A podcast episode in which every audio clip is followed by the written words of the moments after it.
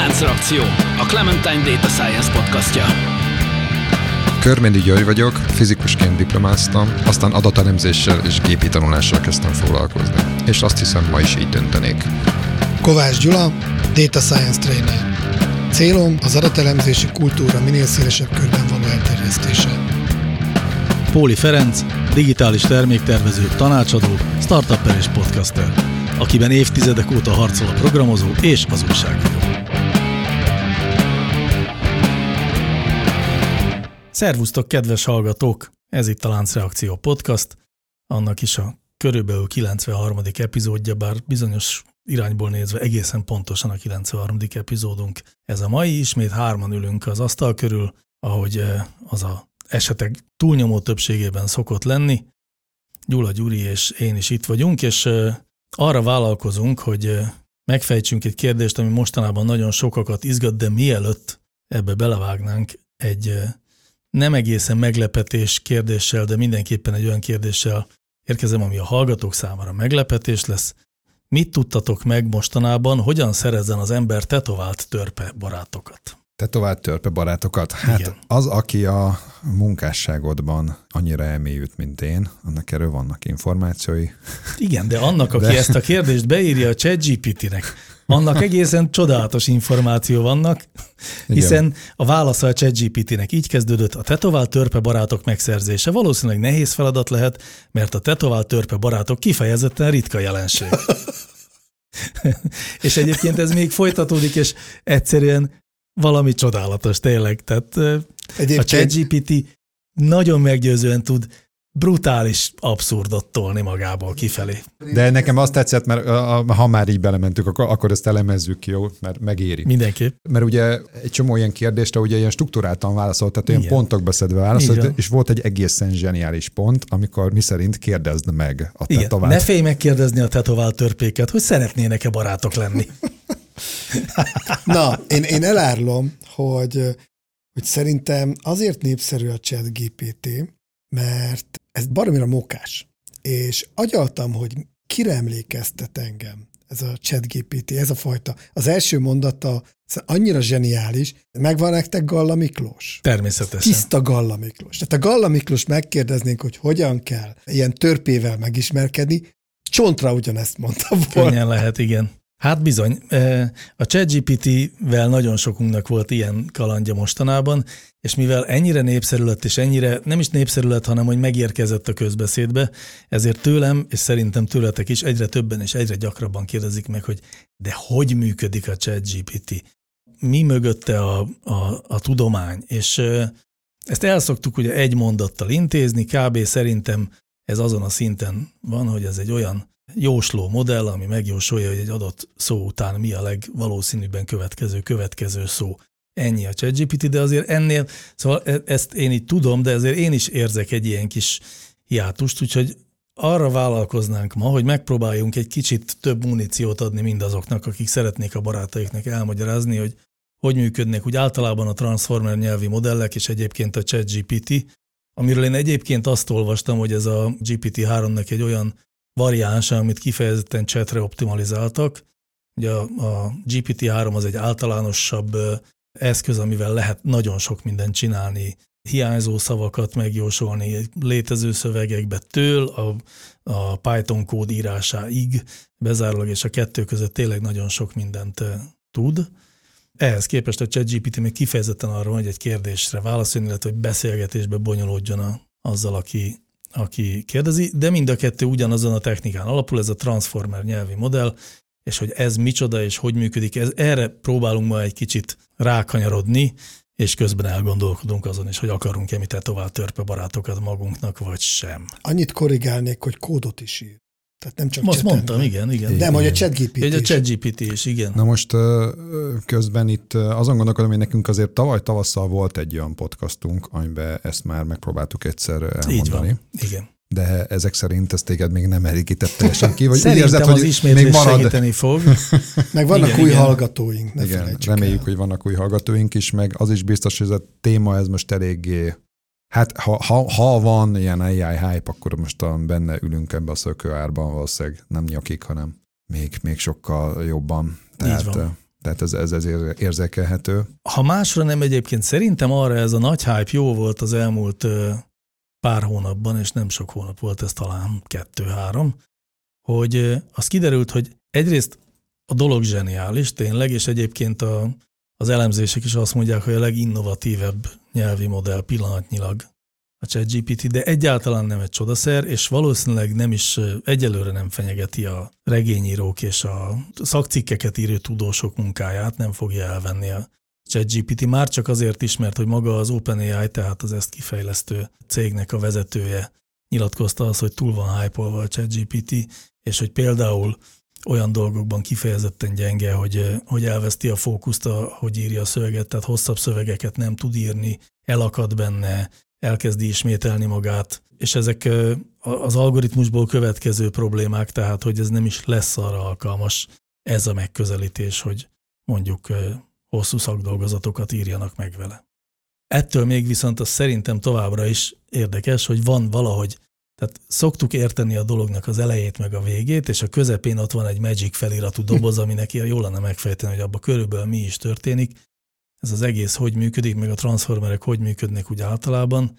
Amennyire sikerült ennek utána néznünk, azért ez nem, nem tűnik annyira bonyolultnak, ez inkább egy ilyen mennyiségi haladás, vagy a, vagy a mennyiségből következő haladás, nem? Vagy ezt én rosszul látom? Hát szerintem azért elég bonyolult, tehát azért az van, ilyen nagyobb kombosztól a kisebb felé haladva, ugye amit a 2010-es évek elejétől elkezdődött az a deep learningnek a korszaka, ami egyébként nem feltétlenül volt abban az értelemben forradalmi, hogy olyan hiper nagy újdonságok lettek volna benne az elején, mert hogy például 80-as években kezdték ezeket a, a neuront, ami az emberi agysejt, a neuronnak a mintájára kezdtek ilyen számítógép, virtualizált számítógépes valamiket létrehozni, amik úgy működtek, vagy nek, vagy, vagy úgy gondoljuk, hogy úgy működnek, mint az emberi agy. Tehát itt azért van egy olyan réteg, amit én most nem fejtenék fel,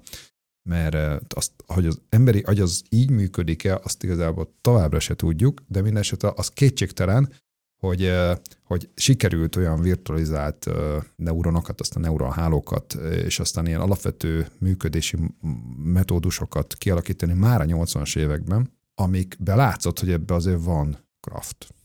Konkrétan itt a, a backpropagation nevű eljárásról beszélnék, a visszaterjedés, mondjuk szép magyar szóval, amivel azt meg tudták csinálni, hogy a, a bemenet meg a kimenet között, ha van egy neurális hálom, amik általában ilyen, ilyen több rétegű struktúra, akkor a tanulási folyamat folyamán ezek a neuronok, ezek ugye rátanulnak, tehát ebből a különböző rétegekbe ugye ezek a súlyok, meg a egyéb paraméterek azok itt változnak és hogy azok valamilyen olyan módon változzanak, hogy valami visszacsatolás legyen arra felé, és hogy az az információ, vagy az a, az a, az a hogy mennyire jó a működés, az vissza, vissza valahogy be, beleépüljön ebbe az egész struktúrájába, ez volt, hogy ez a backpropagation. Erre mondanék folyamat. egy példát, mert erre mindig ezt szoktam mondani a visszaterjedésre hogy amikor mondjuk meg akar tanulni egy rendszer tiktaktót játszani, aminek sose tudom a magyar nevét, de ez a 3x3-as Matrixon le kell az a tenni. A tiktaktó, nem? Lehet, hogy az a neve, igen. Tehát a három vízszintes, vagy függőleges, vagy átlós irányba három egymás mellé kerülő egyszínű bábú az nyer, és akkor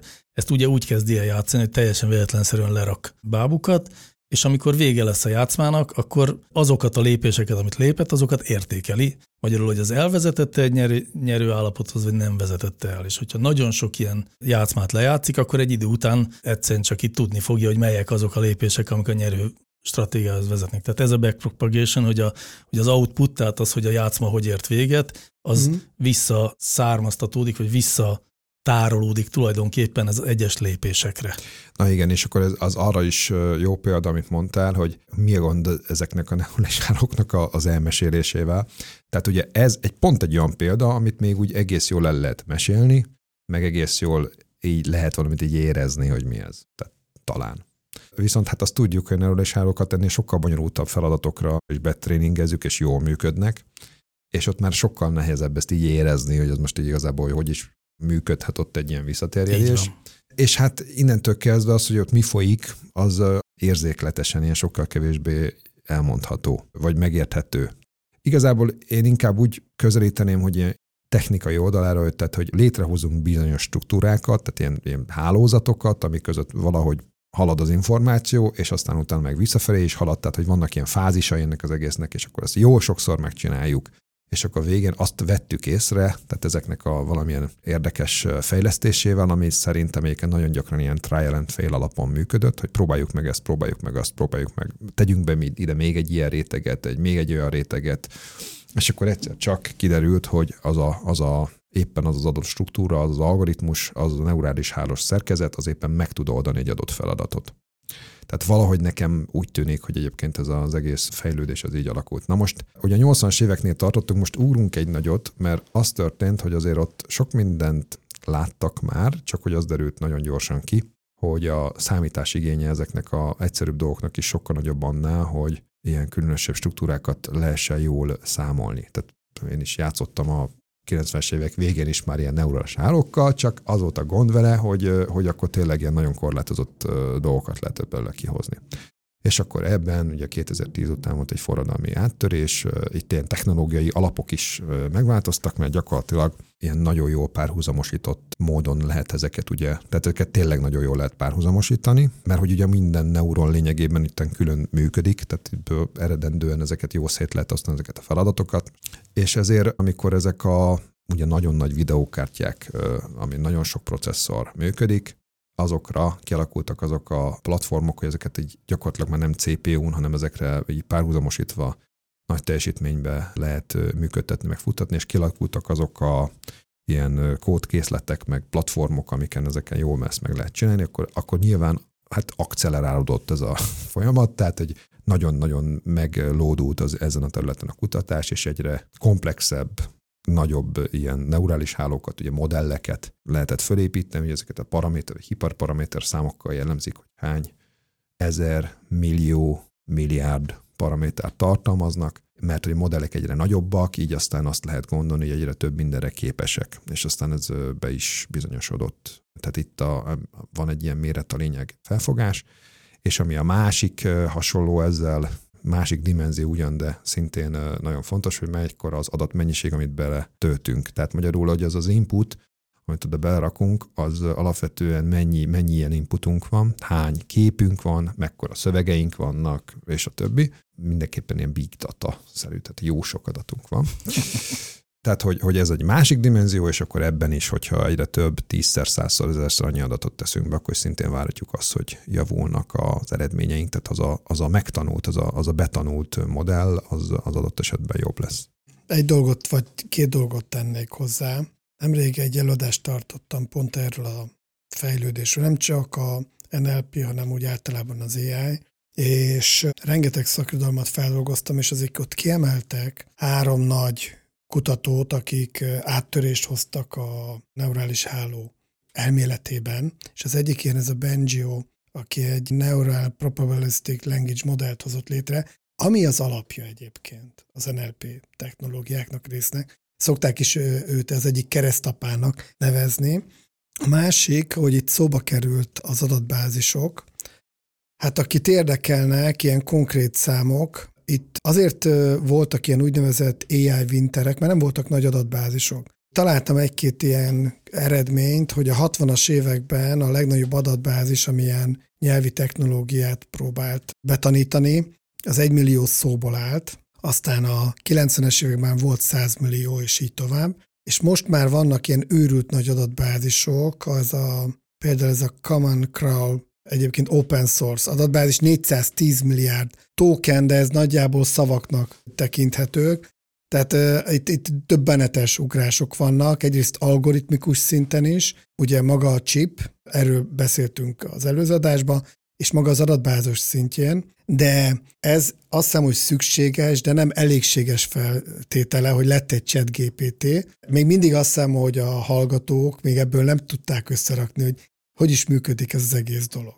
No, tehát ugye 2010-es évek elején tartunk, amikor ugye elindul a deep learning, és akkor különböző területekre különböző jellegű algoritmusokat fejlesztenek. A szöveganalitikában is megindul ugye itt a fejlődés, az talán, talán egyébként bizonyos értem a legkésőbbi és a nagy területek között, tehát mit tudom én, a, a videó, meg a, meg a kép, meg, a, meg egy csomó más területen már, már léteztek ilyen ö, hatékony algoritmusok, amennyire én látom, tehát mint önvezető autó már régen vezette önmagát valamilyen szinten, amikor a, a nyelvi dolgoknál mindig meg voltak torpanva, mert igazából itt is, hogy, hogy merre induljanak, az, az indult, és végül is eztán ez a hogy ez a Word embedding, meg Word to Vec, meg ez az irány kezdődött. Egész egyszerűen a korpuszt gyakorlatilag ezek a szavak, vagy tokenek, vagy akármik, amiket itt beviszünk egymás után, ezek az entitásokat bevisszük egymás után, és akkor, és akkor elkezdjük nézni, hogy ezeknek az viszonya milyen egymáshoz képest. És valahogy ezt toljuk be ennek a, a neurális hálónak, nyilván akkor utána érdekes ennek milyen a struktúrája. Csak egy kiegészítés, vagy inkább kérdés, hogy Jól értem-e azt, hogy amikor a transformereknek a paraméter számáról beszélünk, amit ugye mindig azzal szokták őket jellemezni, és akkor GPT-3 az a 175 Igen. milliárd paraméter, akkor ez a kb. a szavak közötti, vagy a tokenek közötti kapcsolatoknak a súlyozása az, a, az hát, egy paraméter. Két szó közötti nem. kapcsolat az egy paraméter. Nem. Nem, én nem vagyok ennek a területek egy kimondottan avatott profétája, de ezt itt most határozottan azt mondom, hogy nem. A paraméterek azok a neurális rétegek közötti kapcsolatoknak a súlyai például, meg ilyesmi, ilyesmi jellegű értékek. Értem, tehát a kapcsolat tehát súlyával nem egy, tévedtem, csak a, nem a szavak között, hanem a neurális rétegek között. Nagyon nehéz a kettő között reprezentációt találni. Valahogy arról van szó, hogy valamilyen módon eltárolódik egy, egyfajta tudás, egy reprezentációja annak a bemenetnek, annak a szövegnek, amit betanítottál, de hogy ez valójában plastikusan meg lehetne mondani, hogy most ez, ez a paraméter, vagy ezek a izék felelnek ezért, azt nem lehet. Tehát ez, ez, egy, ez egy teljesen elvonatkoztatott réteg. És valóban a, a szöveg alapú algoritmusok, tehát a szövegnek a deep learning feldolgozása maradt szerintem a legkésőbbre, ott voltak a legkevésbé meggyőző dolgok. Ugye rekurens hálózatokkal, meg ez az LSTM modellek voltak a legutóbbi fejlesztések, amik, amik így hát mutattak valamit, de azt látták, hogy hát ez szerintem semmire se voltak jók, tehát így elég gyengék voltak. És akkor jött a 2017, és a Google-nek a cikke az Attention is all you need, amelyiket ugye mindenki ennek az egész topiknak a, a kezdő kövének tekint, és szolgálja másolják azóta is ezt az egészet, mert ott kijött valami olyan struktúra, méghozzá ez a encoder-decoder struktúra, ajánlani fogok mindjárt egy, egy anyagot, amit mondjuk akik tényleg komolyabban érdeklődik, és bele akarja ásni magát itt ilyen Python szinten a, az egészbe, hogy én mit találok most nagyon hasznosnak, vagy ilyen értelmezőnek ezen a területen. Tehát ez a Google-lös cikk volt az, ami elindította az egészet. Most egy ilyen vicces mellékszál, hogy pont volt ebbe a, a múltkor citált riportban, amit itt a AI-nak a jellegi helyzetéről, ugye az State of AI-ról beszélgettünk, abban pont volt, hogy ezt a cikket vették, és a cikknek a szerzői, azok melyik, hol, merre, milyen startupot indított azóta. Tehát Igen. ez ilyen tök jellemző, hogy tényleg egy ilyen, már az, hogy ottan valaki szerző volt, az egy abszolút predestinált arra, hogy startupot indítson saját jogom. Na és akkor igazából ez a, ez a terület indult el, és kezdett el burjánozni irgalmatlan. Ugye, ugye a BERT nevű dolog volt az egyik ilyen első Google-ös algoritmus, amelyiket ugye már nagyon hatékony dolgokat mutatott, és az derült ki, hogy tulajdonképpen nem is kell ezt az egész struktúrát felépíteni, ezt a teljes transformer, az encoder, decoder struktúrát, mert akár csak ilyen encoder oldalon is, meg, tehát ugye akár csak ezeknek részhalmazai, vagy részei is ennek a teljes struktúrának is működhetnek nagyon hatékonyan, nyilván más elemekkel meg kiegészítve, és hát tulajdonképpen ez a, a generative pre-trained modelleknek a tára, ami meg az OpenAI-nak ugye a, a fejlesztése, az is egy ilyen transformer, amelyiknek aztán ugye most már a negyedik nagy verzióját várjuk, ugye a GPT-3 az, ami valamikor 2020 nyarán kijött, és aztán azóta azt még így finomítgatták, meg annak is egyre újabb verziói voltak. Annyira gyors a fejlődés, hogy igazából én is csak néha utána olvasok, és akkor megint szembesülök, hogy csak az elmúlt néhány hónapban megint mekkora hatalmas nagy modelleket építettek különböző világ különböző területein, és hát itt a bizonyos értelemben a, a csúcs, csúcsa ennek a, a folyamatnak, az meg a ChatGPT, ami ugye a november 30-án publikálta ugye az OpenAI, és döbbenet, és most egy hatalmas hype van körülötte, szerintem joggal.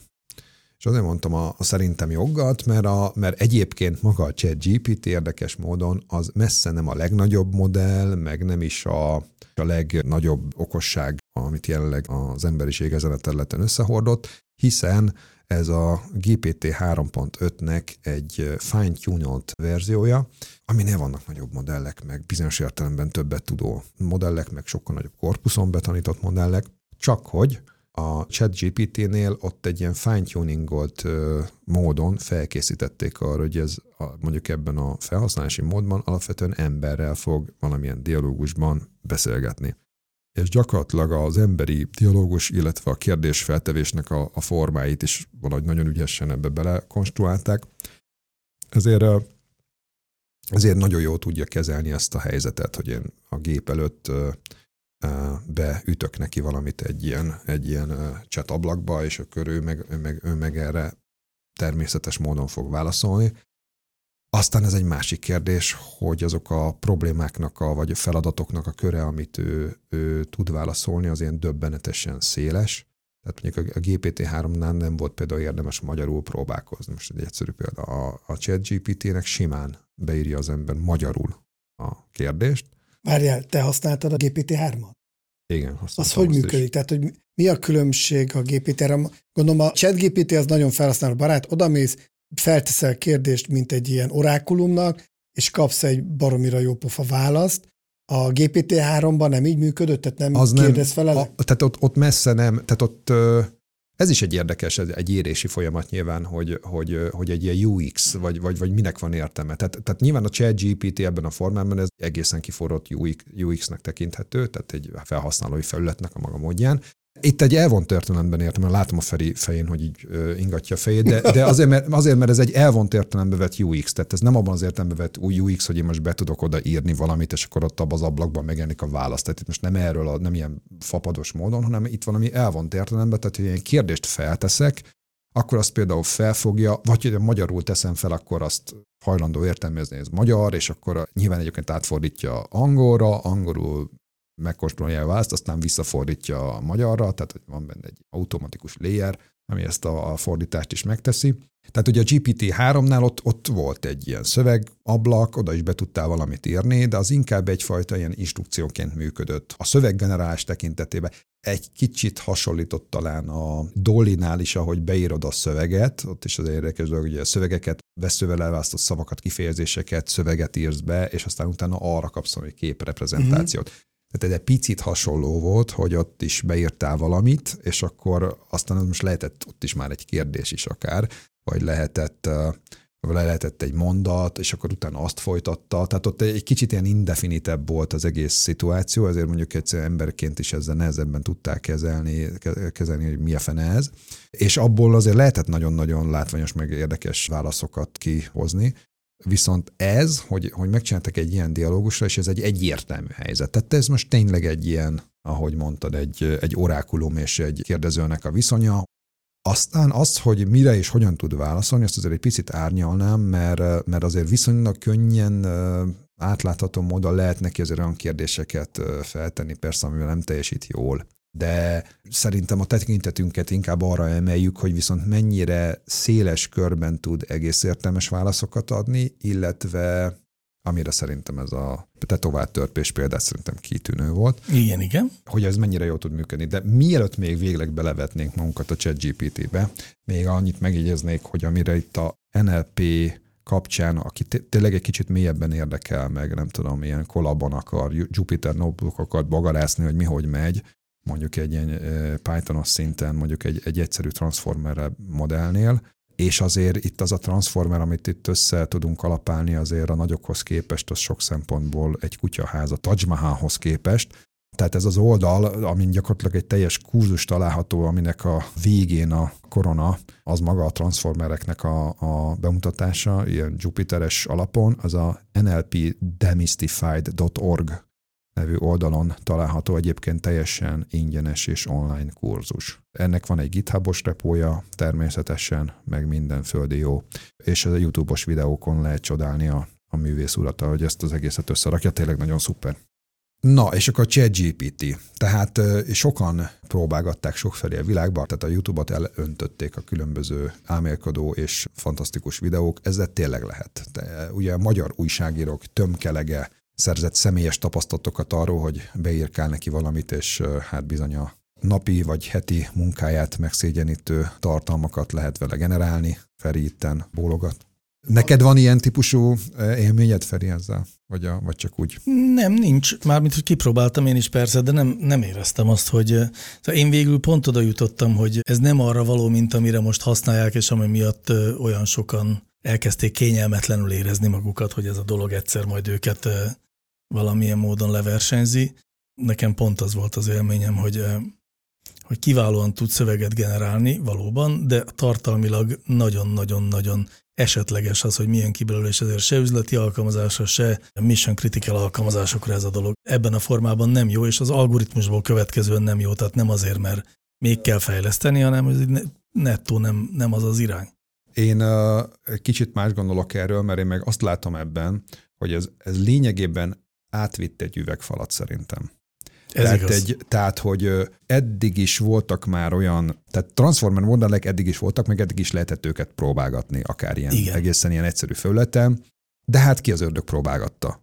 Mondjuk Hát a én próbálgattam, mert hogy így, nem tudom, engem így érdekelt, meg valószínűleg maroknyi embert az országban, ezt a ChatGPT-t, ezt most szerintem ilyen milliók. Hát azt hiszem, hogy volt is, hogy az első egymillió felhasználója az valami sokkal gyorsabban, mint Ever volt. Igen, a, hasonlítgatták másokkal, hogy mert talán a Google a, a keresőjével is hasonlítgatták eredetileg, hogy a Google keresőt annak idején mennyivel lassabban kezdték el használni az emberek. Mert az is egy ilyen hasonló, hogy egy banálisan egyszerű fölött.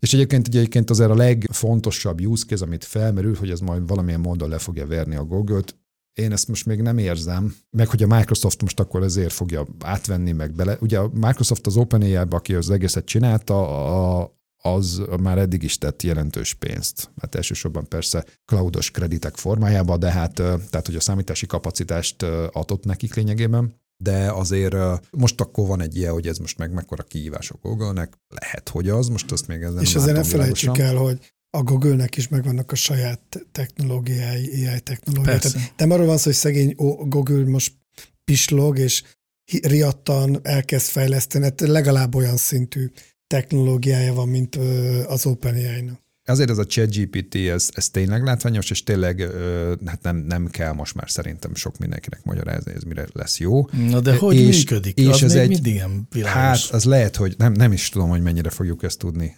elmondani, mert... Példákon keresztül valamelyest meg lehet világítani szerintem. Azt tudjuk, tehát, tehát hogy azt, azt lehet vele csinálni, én tegnap sok időt szántam rá, hogy, hogy ugye különböző kérdéseket adtam neki, arra adott válaszokat, és akkor próbáltam meg tanulni, vagy megérteni a saját kis neurális hálommal azt, hogy az ő neurális hálója az hogyan működik, vagy mire mit reagál.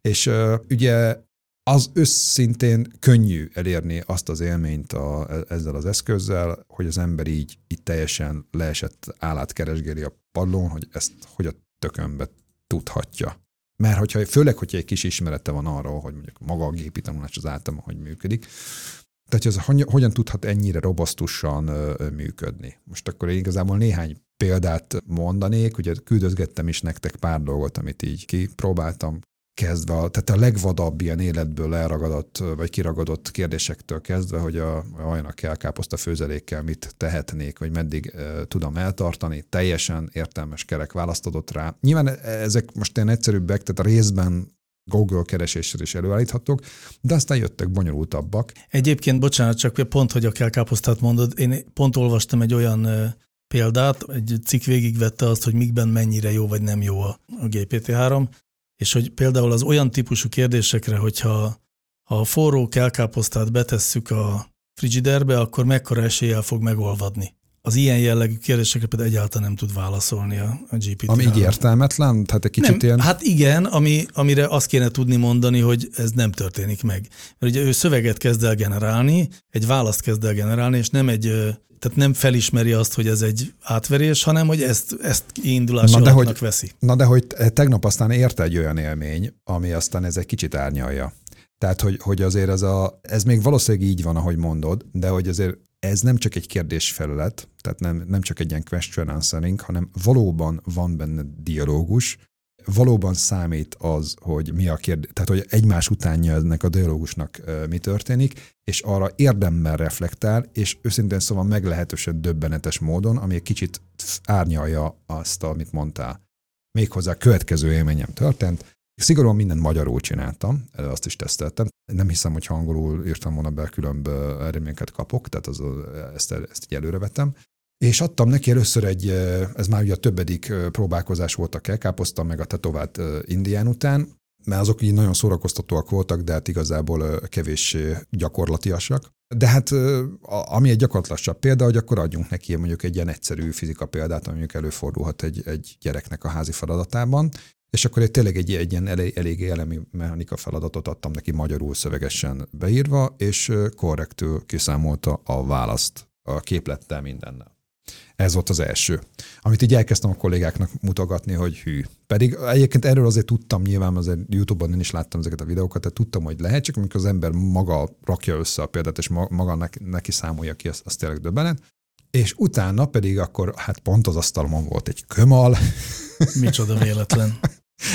Teljesen véletlen. Mindegy, tehát a, a friss kömalból kiragadtam egy eh, emelt szintű érettségi feladatot, ami egyébként a, e, ilyen gyakorló feladat volt, és, és mondjuk a leges legegyszerűbb feladat. Tehát azért valójában az oké egy érettségi feladat, de valójában nagyon egyszerű feladat, el is tudom mondani, egy számtalan sorozat első hét elemének az összege 105, és a különbségeik pedig négy, azt hiszem, ami a, a, a, a közöttük van, az elemek közötti ö, differencia, és a kérdés az, az első eleme, azt hiszem, a feladatnak. Ki- Némi felszámolás után is az ember ki tudja számolni, ez egyébként három. Na, és ezt a feladatot ezt feladtam neki, pontosan abban a szövegezésben, ahogy egyébként a könyvekben szerepelt, mert, egy, mert így azt is néztem, hogy mennyire lehet ez fontos, hogy, hogy pontosan hogyan van szövegezve. A tetovált indiánnál ott például, nem is a tetovált indiánnál, a tetovált rockerek voltak ugye Igen, akkor. miért, ott miért lényeges volt, az mert indián a- motivumokat tetoválásban. az egész ugye a ti podcastotoknak a ötletéből indult, ahol egyébként ilyen jellegű kérdésekre válaszoltok ti magatok. Igen. És ott szövegszerűen úgy írtam be a kérdéseket, ahogy elhangzott a podcastba, és ott a kérdésben nem szerepelt, hogy tetovált. Mert az egy kicsit így ilyen implicit volt nálatok is, és aztán amikor beszéltek róla, akkor, akkor nyilvánvaló volt, és ezt javítottam arra, hogy tetovált.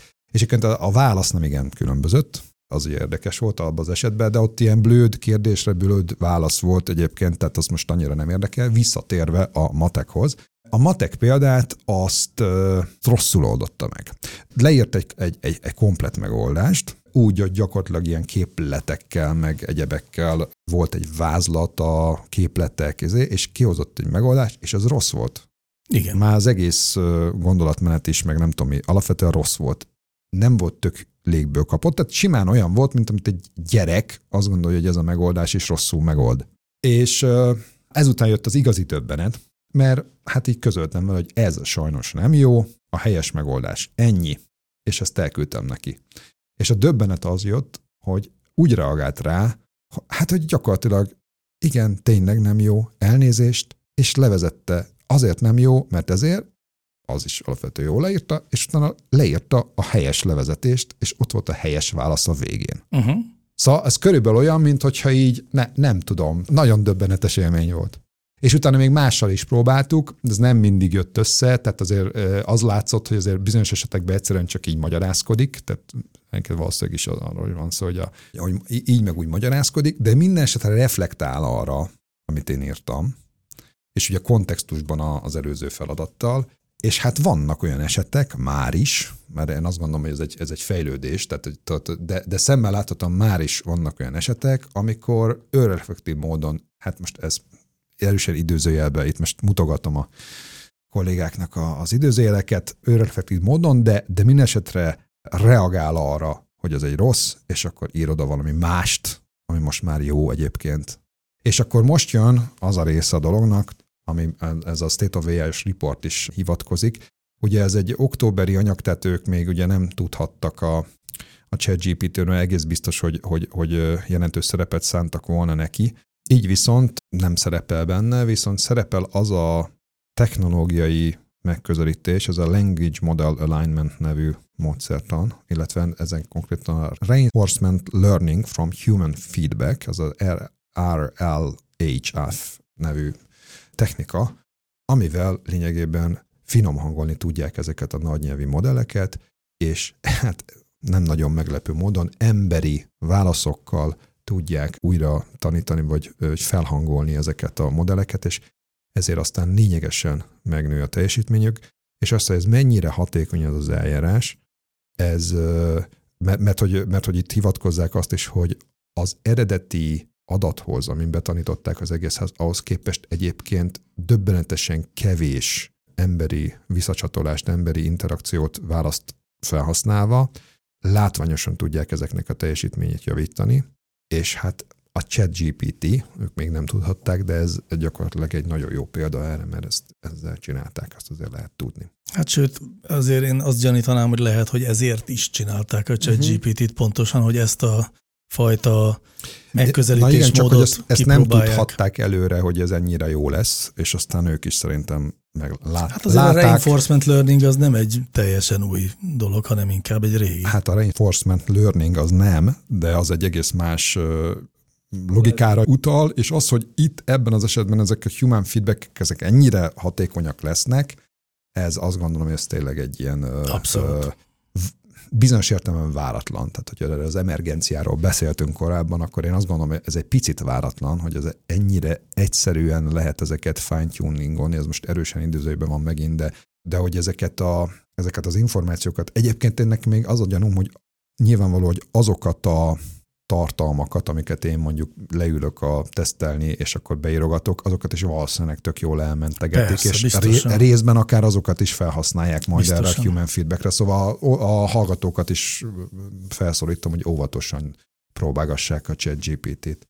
Ugye azt lehet tudni, hogy ez, a, ez az egész transformer világ, ha én jól értettem, amit olvastam, ez a, a zero shot, meg a one shot, meg a few shot learning megközelítésekre van kihegyezve, tehát arra, hogy, hogy nagyon kevés nulla, vagy egy, vagy nagyon kevés inputból kiindulva hozzon eredményeket. Egyébként, ha jól olvastam, akkor még ez így, ahogy most elmondtam, sorban is így volt, tehát a GPT-1 az a, az a zero shot learningre volt kiegyezve, míg most ez a GPT-3 meg a few shotra van optimalizálva, és hogy, tehát, hogy ez az egész úgy van kitalálva, hogy az a, arra a helyzetre egy jó megoldás, amikor nagyon kevés inputból kell értékelhető outputot kiadni. Ezért is van az, hogy már, már nagyon kevés visszajelzés is jelentős mértékben finomítja vagy javítja a modellnek a működését. Egyébként én találtam erre egy iszonyú jó példát, hogy amiből én nagyon sokat megértettem erről az egész szövegpredikció dologról. Valamelyik cikkben írtak egy olyan példát, hogy ezt úgy kell elképzelni ezt az egész predikció dolgot, hogy adunk egy mondatot, amiből hiányzik egy szó. Az volt a példa, hogy Margaret garázsvásárt szervez, talán megvehetnénk azt a régi pont-pont-pont, és hogy ezen a pont-pont-pont helyen a szék szó az sokkal valószínűbb, mint az elefánt. Uh-huh. Ez így Igen. eléggé, ezt így értem. Uh-huh. És akkor ezt így ezt el is kezdtem érteni, hogy az igen, hogy az így hát működik. Ez, ez a leg, legelemibb része tulajdonképpen a, az egész feldolgozásnak. Igen. De ezt ugye már a leges, legelső ilyen transformerek is Ezek mind tudták, tudták igen. És akkor ebből hova, hogyan fejlődött oda, hogy, hogy mondjuk egy ilyen tetovált indiános kérdésre egy ilyen választ tud generálni. Igen. Mert, mert az egy általános élmény egyébként a ChatGPT-vel egy dolog, hogy mondjuk egy adott kérdésre érdemben jó választ ad-e és akkor most egy kicsit a, hát hogy mondjam, csak a filozófikus mélységekbe vagy magasságokba süllyedjünk, vagy emelkedjünk. Tehát ez egy dolog, hogy most jó választ ad-e, de minden esetre az esetek túlnyomó többségében a formája, Pontosan. Amit, amit generál, az, az, az teljesen korrekt. Így van. Az teljesen korrekt, tehát az teljesen kerek választ ad. Így van. Majd, hogy nem függetlenül a tartalomtól. És ez szerintem következik is tényleg az algoritmusból, hogy ő nekiáll és elkezd válaszolni. Az egyik hallgatónk küldött egy olyan példát, amiben arról kérdezte a ChatGPT-t, hogy a tejelő teheneknek az űrbéli tenyésztése milyen előnyökkel jár. És egy nagyon korrektül elmagyarázta a ChatGPT, hogy, hogy mit tudom én, könnyebb fejni őket, mert ott a súly nem számít, meg a tőgyük kevésbé terhet. Még szóval nagyon leírt mindent, holott az lett volna az egyetlen helyest válasz, hogy ez hülyeség. Aha. Nem lehet ott, tehát nincsenek ilyen előnyei, mert hogy, mert hogy a formailag helyes volt az, hogy erre ezeket a érveléseket lehet használni, megtalálta egyébként, hogy ha ez működne, akkor miért lenne előnyös, azzal pedig érthető módon nem foglalkozhatott, mert nem egy tudásbázis, nem, ez nem egy question answering rendszer, vagy nem egy ilyen fix tudásbázis, hogy ez egyébként egy, egy nem létező helyzet. Na, na de az, hogy nem ö, tudás, vagy question answering, az csak azon múlik, hogy igazából mi a bemeneti korpusz, tehát állati gyorsan ö, tovább tanítható ez. Tehát ez mondjuk elég nyilvánvalóan látszik benne, pont ezekkel a fine-tune technikákkal. De továbbra is fennmarad azért egy kérdés. Tehát ugye, ugye ezeknél a question answeringnél, meg az ilyen, tehát tulajdonképpen bármilyen doménről beszélünk, szakterületről beszélünk, akkor ugye ott felmerülhet az, hogy tehát ugye a forma az tökéletes, azt megbeszéltük, tehát formailag tökéletesen válaszol. Az, hogy a válasz jó-e, az egy ilyen tök összetett kérdés. Tehát, hogy mondjuk ugye voltak ilyen tesztek, egy elméleti fizikus is tesztelte, részeske fizikai kérdéseket feltetnek egy, egy magyar srác, csak most nyilván a neve nem jutott eszembe, de ő neki blogjába megtesztelte tíz darab elméleti részeske fizika kérdéssel, és akkor hétbe teljesen tökéletes volt, kettőbe baromságot mondott, egybe meg szoszó, vagy valami ilyesmi lett az eredmény, de minden esetre olyan volt a válasznak a formája, hogy azt csak tényleg egy, egy szakértő tudja eldönteni, hogy az valójában az a, a válasz az, az nem valami baromság és bullshit, vagy pedig, vagy pedig tényleg korrekt a válasz. És ez egyébként egy ilyen érdekes filozofikus kérdéshez vezet bennünket, hogy az a kapcsolatban, hogy ezt nem láttuk jönni. Tehát, hogy én amennyire szifit olvastam, mondjuk úgy nem tudom, hogy nem vagyok a legnagyobb szifi olvasó, de azért, azért szerintem sokat olvastam. Én, én nem láttam ilyen, ezt az ötletet legalább felbukkanni, hogy lesz majd egy olyan ilyen mondjuk azt, hogy ilyen értelmes, vagy ilyen nem tudom milyen gép, ami mondjuk kérdésekre válaszol, és akkor az mondjuk olyan értelem, tehát hogy, hogy kezdjük kezdünk szembesülni azzal, hogy a mesterséges intelligenciák a legkülönbözőbb elképzeléseit, meg egyáltalán mi az, hogy intelligens, azt így újra kell most majd megint gondolni. Mert hogy szemben láthatóan az eddigi fogalmaink azok lehet, hogy ezt nem írták le jól. Vagy mi, mi a fenét gondolunk azon, hogy, hogy van egy kérdés, és arra akkor egy válasz. Tehát szerintem tökéletes valószínűleg a filozófusoknak a dolga lesz. Végre valamit csinálhatnak így évszázadok után, mert ugye a tudomány elette a kenyerüket itt már elég régóta, de most megint itt egy pillanat, hogy azt gondolom, hogy ezt most lehet értelmezni, hogy, hogy most akkor mi a, mi a tökön van, amikor itt válaszol valamit, mert nem az az érdekes, amikor még szakértő vagyok, és akkor el tudom dönteni a kérdésre, hogy most hülyeség vagy nem, hanem valószínűleg tudok feltenni némi próbálgatás olyan kérdés, amiről igazából nem tudom eldönteni, most mit csinált. Tehát, hogy, hogy például volt egy olyan, olyan feladat tegnap, amit feladtam neki, hogy így első ránézésre úgy, úgy, úgy nem volt világos, hogy például most az a, az a megoldás, amit egy valamilyen körmonfont módon át neki, és nem volt egészen világos nekem, hogy ugye elsőre az, az a két perc, amit ezzel töltöttem, hogy ez most, most igaz az a válasz, vagy nem. És akkor, akkor mi van? Tehát akkor nyilvánvalóan el lehet ezekkel viszonylag gyorsan odaérni, hogy most ugye vagy ha célszerűen használjuk, akkor ugye az a cél, hogy akkor kérdezek tőle valamit, és a válaszba megbízhatok, mint az önvezető autóval, hogy bebír kanyarodni a kanyarba. És támaszkodhatok rá. Ha meg ez nem ilyen, tehát akkor most csak így próbálgatom, meg nem tudom, produkál nekem eredményeket, akkor meg, akkor meg tényleg csak egy játék.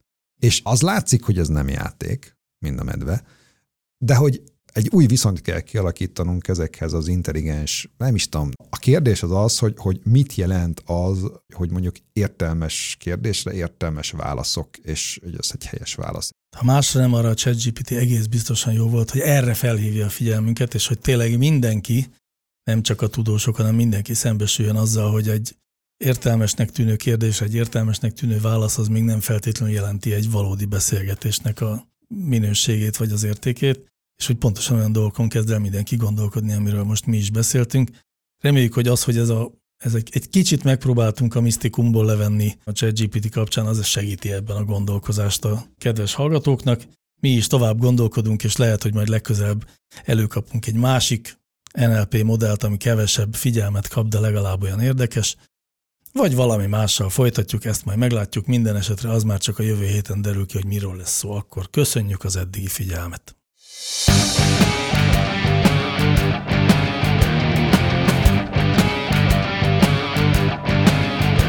Láncreakció, a Clementine Data Science podcastja.